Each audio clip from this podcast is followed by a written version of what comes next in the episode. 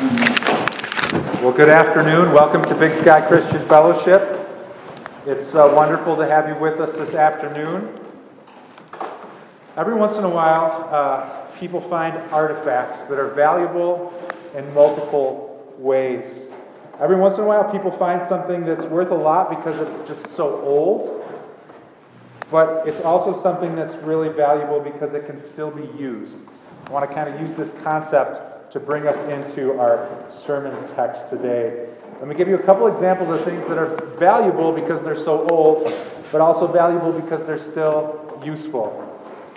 In 1799, some French soldiers that were stationed in Egypt were uh, ripping apart a fort. They were ripping apart a stone wall, and they found this giant pillar that's now referred to as the Rosetta Stone.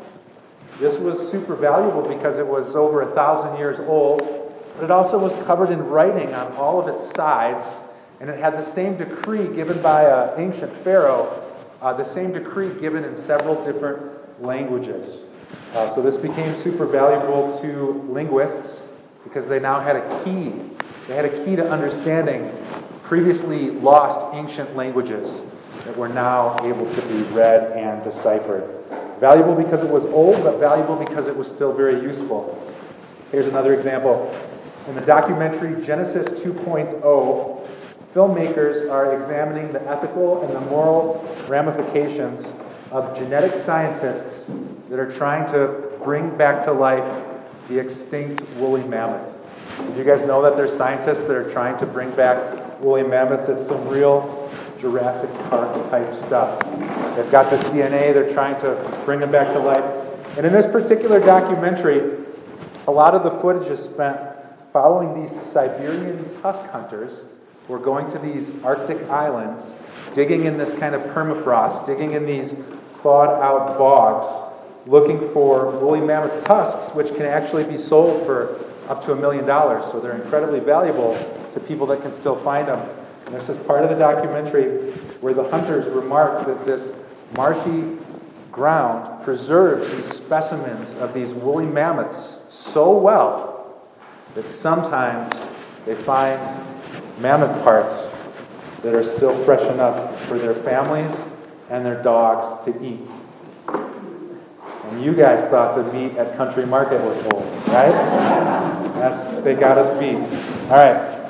But my favorite example is something that's, that's really valuable because it's old, but it's still very useful. Uh, comes from something that uh, I uncovered on some crazy YouTube deep dive. Uh, these are all real examples. Uh, and there's this artifact that's called the Neanderthal bone flute. It was found in 1995 in a cave in Slovenia, Europe. And it's made from the leg bone of a long extinct cave bear.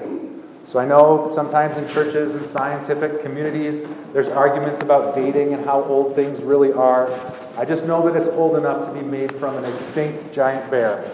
Anyway, this, this leg bone was made into a flute. And at first, the scientists just thought it was like a toy or an experiment because it was made by a caveman.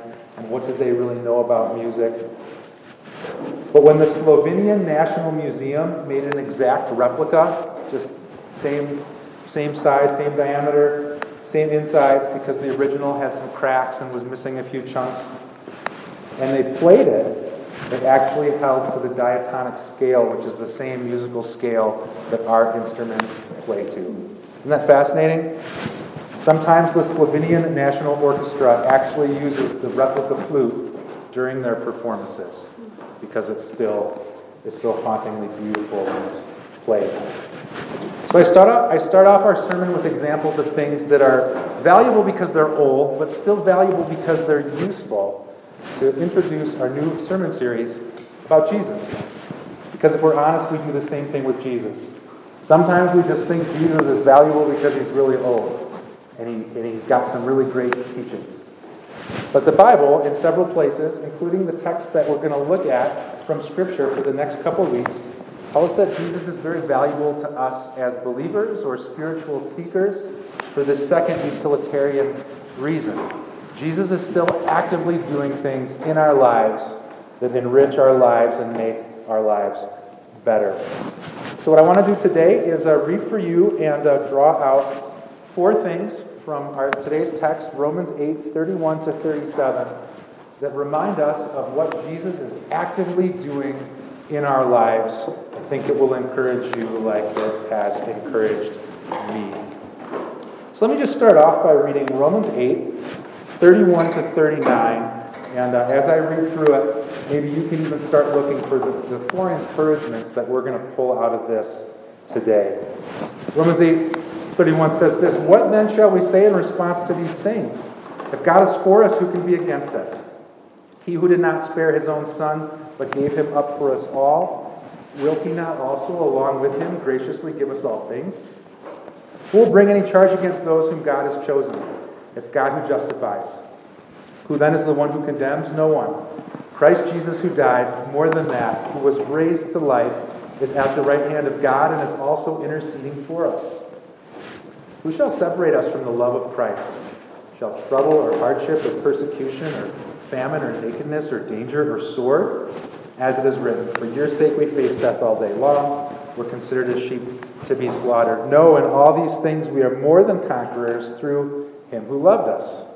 For I'm convinced that neither death nor life, neither angels nor demons, neither the present nor the future, nor any powers, nor heights nor depth, nor anything else in all creation will be able to separate us from the love of God that is in Jesus Christ our Lord. What an encouraging passage. Let's talk about it in two quick parts. Let me start off by just giving a very, very quick context of uh, the first half of this chapter so we kind of understand the train of thought that today's verses are being advanced to us in. And then I just want to pull out four encouragements for us about what Jesus is doing for us day by day, even right now. All right, let's start really quick by reviewing what's leading up to today's verses in the book of Romans. Uh, the, what we call the book of Romans was originally a letter written by the Apostle Paul to Roman Christians around 50 or 52 AD. And it contains some of the most brilliant and significant theology in all of the Bible. There's really very, very little questions that you could have about God that aren't addressed in some way, shape, or form in the book of Romans. Not necessarily like bedtime reading. It's, it's, it's, it's deep and it's layered uh, and it's, it's uh, very thought provoking. Uh, so we're going to just look at uh, one little section from this letter written by Paul, um, even just a decade or two after Jesus resurrected and then returned to heaven. All right, so what's the flow of this chapter? Um, it starts off by Paul explaining to us that Jesus has come to offer us deliverance from sin and death. And uh, if you have a chance to read Romans 8, verses 2 and 3, and in verse 11, it's kind of telling us that sin and death and all of its ramifications are not God's plan for us. Paul is telling us within this kind of train of thought that when we face sin and death, it's sort of an invasive species. Are you guys familiar with the concept of an invasive species? It's something that sort of dominates a habitat that was never originally intended to be there. Uh, I was flipping channels uh, a week or so ago and I came across this National Geographic show about how um, in the mid 1980s, Pablo Escobar was this drug dealer in uh, Colombia and he had more money than he knew what to do with. So he created this zoo on his mansion um, but then he got killed by um, the government, uh, and uh, the animals were just left to go wild. And now, if you go to Colombia in this present day, there's over 160 hippopotamuses that are just swimming up and down the Colombian river systems. And um, what started off as four, yeah, are now over 160. And it was just kind of fascinating to see all the havoc that these large violent animals are causing on a continent that they're not even native to. I think that provides a good illustration of how Paul is starting off this section of the letter. He's saying that, that on a day to day basis, we deal with these destructive forces that we were never intended to interact with. When you have a loved one who's sick and dying, Paul is telling us that Aging and death were never part of God's plan. They're invasive species. When somebody has hurt you to the point that you just can't move past that Relational fracture, that's an invasive species. That's not something that we were supposed to have to deal with. But it tells us in the book of Genesis that um, when things were as God intended them to be, Adam and Eve, they, they're kind of like the scapegoat. They, they create, they, they, they brought sin and death into the world through their disobedience. And it's easy for us to point our fingers at them, but it's also kind of reminding us that our disobedience to God, our sin, our self defeating behavior brings these invasive species into our lives and relationships as well. So that's kind of how Paul starts this off. He moves on and he says, but, but somebody's come to kind of restore things. And uh, in Romans 8 12 to 17, Paul is telling us that God's presence is with us today. It's called the Holy Spirit. We kind of have this new influence that's helping us navigate past the destruction of those invasive species and kind of rebuild things in the way that God intended. And that National Geographic show that I was telling you about, there's like these Colombian veterinarians that had to go to Africa to learn how to deal with hippos, and then they did these like sterilization surgeries, which is probably not something they ever intended that they would have to do when they went to veterinary school. Uh, but nevertheless, they've kind of got things back to how they were supposed to be. You've still got these rogue hippos, but they're sterile, they can't reproduce. They've taught the locals, the local fishermen, how to like not have your canoe tipped over by these angry hippos. And uh, these agents have kind of put things back to how they were supposed to be. Paul's telling us here in verses 12 to 17 that, that God's presence is with us, helping us navigate these invasive species of sin and death that we were never intended to have to deal with. And um, how beautiful that uh, there's kind of this analogy that this section ends with. Let me read to you verse 21. It says this um, For the creation was subjected to frustration, not by its own choice, but by the will of the one who subjected it, in hope that the creation itself will eventually be liberated from its bondage to decay and brought into the freedom and the glory of the children of God. That's saying something really cool. What it's saying, whether you love people or whether you love nature, this is saying something really beautiful. It's saying the Colombia River system was decimated by invasive species. Maybe your favorite place to hunt was wrecked by pollution. Maybe somewhere that you used to love to go is now too crowded and you don't enjoy it anymore. Paul is making this analogy to say the created world as we know it gets polluted and corrupted. Uh, and that's disappointing and it's heartbreaking.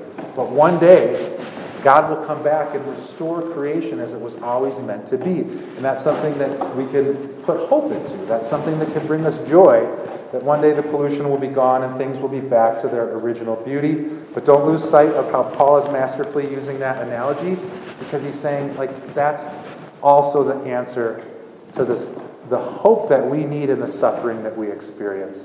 In the same way that a beautiful place can get ruined, like you, think of the, uh, uh, the oil spill in Alaska back in the, the late 1980s, that beautiful place, the, the bay was covered in oil, but it's sort of back to how it was always meant to be. Paul's saying the same is true with us. We will experience the loss of loved ones. One day we'll look in the mirror and not recognize who we're looking at. Like we all age, we all experience the after effects of sin and death and disobedience, but God is going to make those things right as well. So we're kind of in that in between. We're kind of in that struggle where there is pollution and there is corruption. But God is promising us that He is going to restore all things in a way that we can look forward to. That's true with nature, that's true with us as well in our physical bodies. So that's just kind of the context that we find today's verses in. Now we get to Romans 8 31 to 37. And as we struggle with this kind of balance of these, the, the things that we wouldn't choose the sin, the death, the deterioration, of people that hurt us, things that don't go our way as we're dealing with that, Jesus is providing a hope and an encouragement for us until we get to that day when all things are beautiful and pure again. Jesus is a help in at least four ways as we kind of deal uh, with that uh, restoration going on around us. Let's close today with, with four encouraging things that Jesus is doing for us, even right now. First one is this. In verses 31 and 32, and it's basically this reminder that Jesus is the Jesus is kind of the proof that God is all in for you. When February comes around and you're just kind of going through the routine, like we've all kind of heard the expression Groundhog's Day, like are we just going to go on with another couple of weeks of the exact same thing? Sometimes this kind of malaise comes in and we're like, man, is, is there a purpose to anything? Is God really for me? And um, Romans 8 31 and 32 is a beautiful reminder that not only is God for us, but He is entirely for us. Listen to, listen to that read again. What then shall we say in response to these things? If God is for us, who can be against us? He who did not spare his own son, but gave him up for us all, how will he not also, along with him, graciously give us all things? You guys uh, might be familiar with um, the company FedEx, Federal Express. It's like the largest logistics moving company in the world. Uh, the owner um, is worth over $6 billion because of this incredible transportation company that he created. Um, but some people might not have heard the story that back in the late 70s, FedEx was about to go bankrupt, and the owner, Fred Smith, looked in the books and saw that his company was down to its last $5,000. And on Monday, a $24,000 fuel bill was due. It was Friday, and all they had in their company accounts was $5,000, and on Monday, they had to pay a bill for $24,000 for fuel. His company, his dream, was about to collapse, so he did what any reasonable person would do. He took that $5,000 to Las Vegas, and he played blackjack, and against all odds, I'm not saying you should go do this, by the way. Against all odds, he worked that $5,000 at the blackjack tables up to $27,000, got back to Memphis uh, on Monday, paid that bill. Uh, the company continued to grow to this day. Uh, everybody knows about FedEx. We probably all worked for a boss from time to time that we just didn't know how invested they were in the company. Maybe you've even worked for some sort of organization that just divested its interest and, and sold and moved on somewhere else. And, or, or maybe you just don't have a boss that seems to care as much as you do. Uh, maybe this is true in some sort of relationship as well. But we've all had that feeling that we just care more than that other party. But what this verse is beautifully telling us is that Jesus Christ is our reminder God is all in. He is using all his resources to uphold the covenant that he's made with you. God is all in for you to grow and thrive. And uh, Romans 8:31 uh, to 32 is a beautiful reminder to us that God is all in for us. The sacrifice and the death and the resurrection of Jesus is that reminder that we need that God held nothing back, right? He didn't, I guess that's where the analogy starts to break down. Like he didn't get desperate.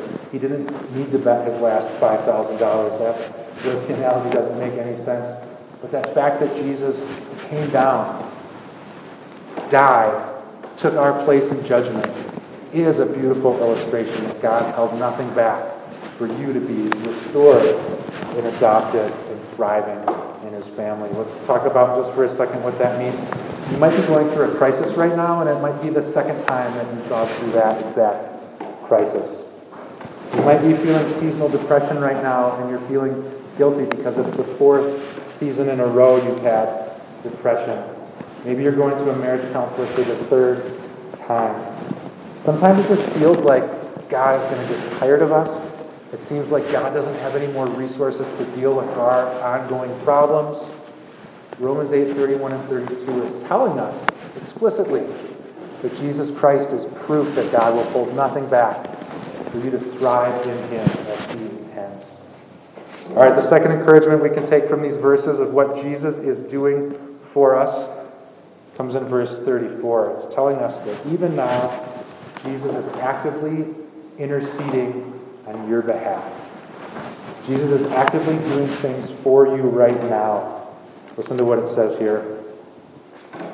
Who then is the one that condemns? No one. Christ Jesus, who died, even more than that, who was raised to life, is at the right hand of God and is also interceding for us. Now, this concept of condemning is really interesting. To condemn means that something is useless. it's dangerous. There's no value in bringing it back. If a building is condemned, it's just easier to knock it down and start from scratch than to work around it and restore it. Maybe there's areas of your life bitterness, some grudge, some secret sin, great apathy, where you're just thinking to yourself, I hope that God does not become aware of this issue because he would condemn me. If God really knew about this thing that I've been struggling with for so long, he, he would just take out the yellow tape and condemn me because there's no way that it's fixable. There's no way that it can be restored. But Romans 8:34 is telling us that not only does Jesus not condemn us, he is actively working to, to structurally repair that thing and the way that it needs to be repaired. You guys ever heard the story of the Citigroup skyscraper? It goes like this. Uh, it was there's a skyscraper in New York. It's in Manhattan. It's actually quite large. It was completed in the summer of 1977. And what made this particular skyscraper unusual was that there was this um, there was this land to build on, but there was this old, beautiful 200-year-old church uh, that they didn't want to knock down. So they built a skyscraper over this uh, pre-existing historical building, but because of that, they couldn't put the, uh, the, the, skeleton structure on the corner of the skyscrapers like they traditionally do with steelwork. So the, the strength of the building actually comes up through the center and kind of this like overlay crisscross structure. And uh, everybody was just remarked uh, how, how innovative the architecture was. And then one day, about uh, a year later, the architect got a phone call uh, from a female architectural student from New Jersey that started asking some questions about the structure of the design. She actually pointed out that with some studies that she had done, a crosswind of a certain miles per hour would topple this skyscraper, which was actually the seventh tallest building in the world at that time. The architect laughed. What, what would some architecture student know about these problems that my design has solved? He hung up the phone on her, only to go back a couple days later and look at the data. Uh, he was horrified to find out that the accusation was true and that every 15 to 16 years, enough wind came through Manhattan that if it would have hit this building at the right angle, would have toppled it over. So they went to Blue Cross and all the emergency um, organizations, and they came up with this plan um, because the thought was in the fall, hurricane season coming to New York absolutely had the realistic possibility of knocking this building over, which would have started toppling dominoes. Uh, and uh, it was determined that up to a 16 block radius was in danger of what would happen if this building was knocked over. The cool part of the story was the architect took the spring to go on a personal retreat and solve the structural problem. He eventually worked it out, and this is the cool part of the story. Uh, every single night, as the workers would come out of the building, uh, people in disguise, workers in disguise, would come into the building and reinforce the steel in the building for months and months until it was actually determined to, um, to be strong enough to withstand the winds that did actually come that fall. I want you to think about that architect. When the building was determined to be unworthy, when the building was determined to be structurally unsound, he didn't wash his hands. He didn't go collect the insurance money. He figured out how to make that building strong enough to do what it needed to do. Romans 8:34 is telling us that when Jesus sees our structural flaws, when Jesus sees the things that we would be disgusted if anybody else could see, he's not condemning us. But more than that, he's going to work. He's actively interceding like that architect to solve the problem, fix our structural flaws, uh, so that we can be as God always intended us to be. Jesus is actively interceding on our behalf. He's not condemning us. He's restoring us in the way that we need to be restored according to Romans 8:34. That's something I hope you can give thanks to God to tonight. God's not condemning us for our flaws, but He's actively interceding to fix them through the circumstances and the people around us. All right, encouragement number three tells us in Romans 8:35 that Jesus is actively over he, He's helping us overcome the things that He has overcome. Jesus has overcome the very things that plague and discourage us. Listen to how it's said here in verse 35. Who shall separate us from the love of Christ? Shall trouble, or hardship, or persecution, or famine, or nakedness, or danger, or sword? As it is written, For your sake we face death all day long, we're considered as sheep to be slaughtered. No, and all these things were more than conquerors through him who loved us. This is telling us that Jesus offers us guidance because there's nothing that we will face that he himself has not experienced and overcome. There's nothing that pains or discourages you that Jesus Christ hasn't overcome. I just want everyone to take a second and think about that statement. And I'm please don't hear me minim, minimizing your pain or discouragement. Because I'm not saying that you don't have any, and I'm not saying that your pain and discouragement isn't legitimate. I'm saying there's nothing that brings you pain or discouragement that Jesus Christ hasn't also experienced and overcome. Let me bring that home with an illustration. Probably the greatest boxer of the last 20 years is a guy named Floyd Mayweather. He won a bronze medal in the Olympics. He held 15 different title belts. He was named Fighter of the Decade of the 2010s. ESPN said that he was pound for pound the greatest boxer of all time. That's their opinion, but that's a pretty reputable source. A lot of boxing historians say that he was not only the best defensive boxer of all time, but he was also the most accurate puncher. His career earnings are over $285 million just for punching. So, what's his secret? What made Floyd Mayweather such a successful boxer? The answer is his uncle. The answer is Roger Mayweather. Because his trainer was his uncle, who was also an 18 year professional boxer who also held several titles in several weight classes. He boxed for 18 years, and his professional record was 59 and 13. In other words, Floyd Mayweather was an incredible boxer because he had a trainer in his corner that had experienced anything that he could ever experience. There was no situation in the ring or out of the ring that Floyd was going to face his uncle hadn't already faced, willing to pass on all that knowledge, all that experience of 18 years of pro fighting onto his nephew, who he also trained. I know that probably not a lot of churchgoers are also fans of boxing, right? But just think about the illustration. There is someone in your corner who has experienced everything that you are going to experience. Jesus knows what it's like to cry over the death of a loved one. Jesus knows what it's like to be unfairly labeled a failure. Jesus knew loneliness. Jesus didn't have a home. Jesus had family members who rejected him. And the list goes on and on. There's nothing that we will face that Jesus hasn't experienced and overcome. He is in our corner. He is willing to pass on everything that he has learned so that we can overcome the same things that he has overcome. All right, encouragement number four, and then we'll wrap up. The fourth encouragement from this section of something that Jesus is still doing for us comes in verses 37, 38, and 39. It tells us that Jesus Christ represents a conduit to God's love that can never be cut off. Let me read these final verses here. And all these things were more than conquerors through him who loved us. I'm convinced that neither death nor life, nor angels nor demons, nor the present or the future, or any powers, or height or depth, nor anything else in all creation will be able to separate us from the love of God. That is Christ Jesus our Lord. In other words, Jesus Christ is not only proof of God's love for us, but it's like the vessel which we receive God's love through. You guys ever heard about the Alaskan pipeline?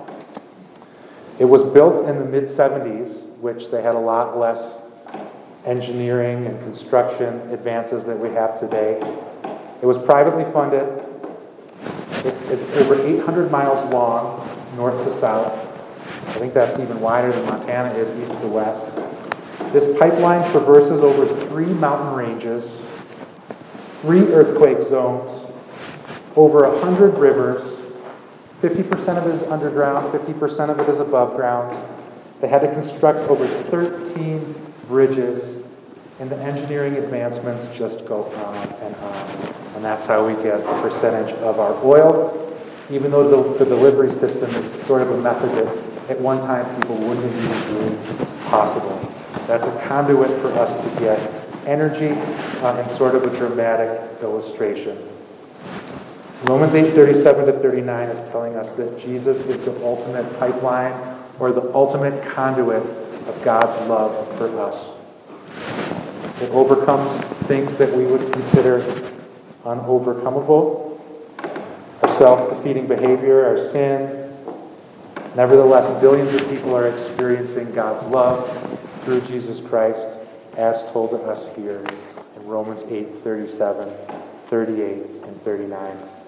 I'd like to invite the worship team to come forward and continue our service. And as they do, I just want to kind of bring in front of us one more time. As followers of Jesus, there is incredible wisdom through the things that he said, through the things that he's done, through the miracles that he's performed. But this passage in Romans is telling us that there's also great value in what Jesus is doing for you and for me today. Jesus is the ultimate example that God is entirely for you and he is holding nothing back in that relationship. Tells us that Jesus, even now, is actively interceding in our behalf. Romans 12, 1 to 2. God is working through all good things. He's working through all things for good, and Jesus is an active part of that process. He is willing to, to coach us and be with us in the very things that He's overcome. And He's just this unending conduit of God's love that can't be severed and can't be cut off. I appreciate your attention and I appreciate you coming this afternoon. I hope that you're encouraged that Jesus is just not a legacy for us to be proud of, but Jesus is a verb, Jesus is an action. Jesus is actively doing things for us and with us even now. And let's think about that as we wrap up.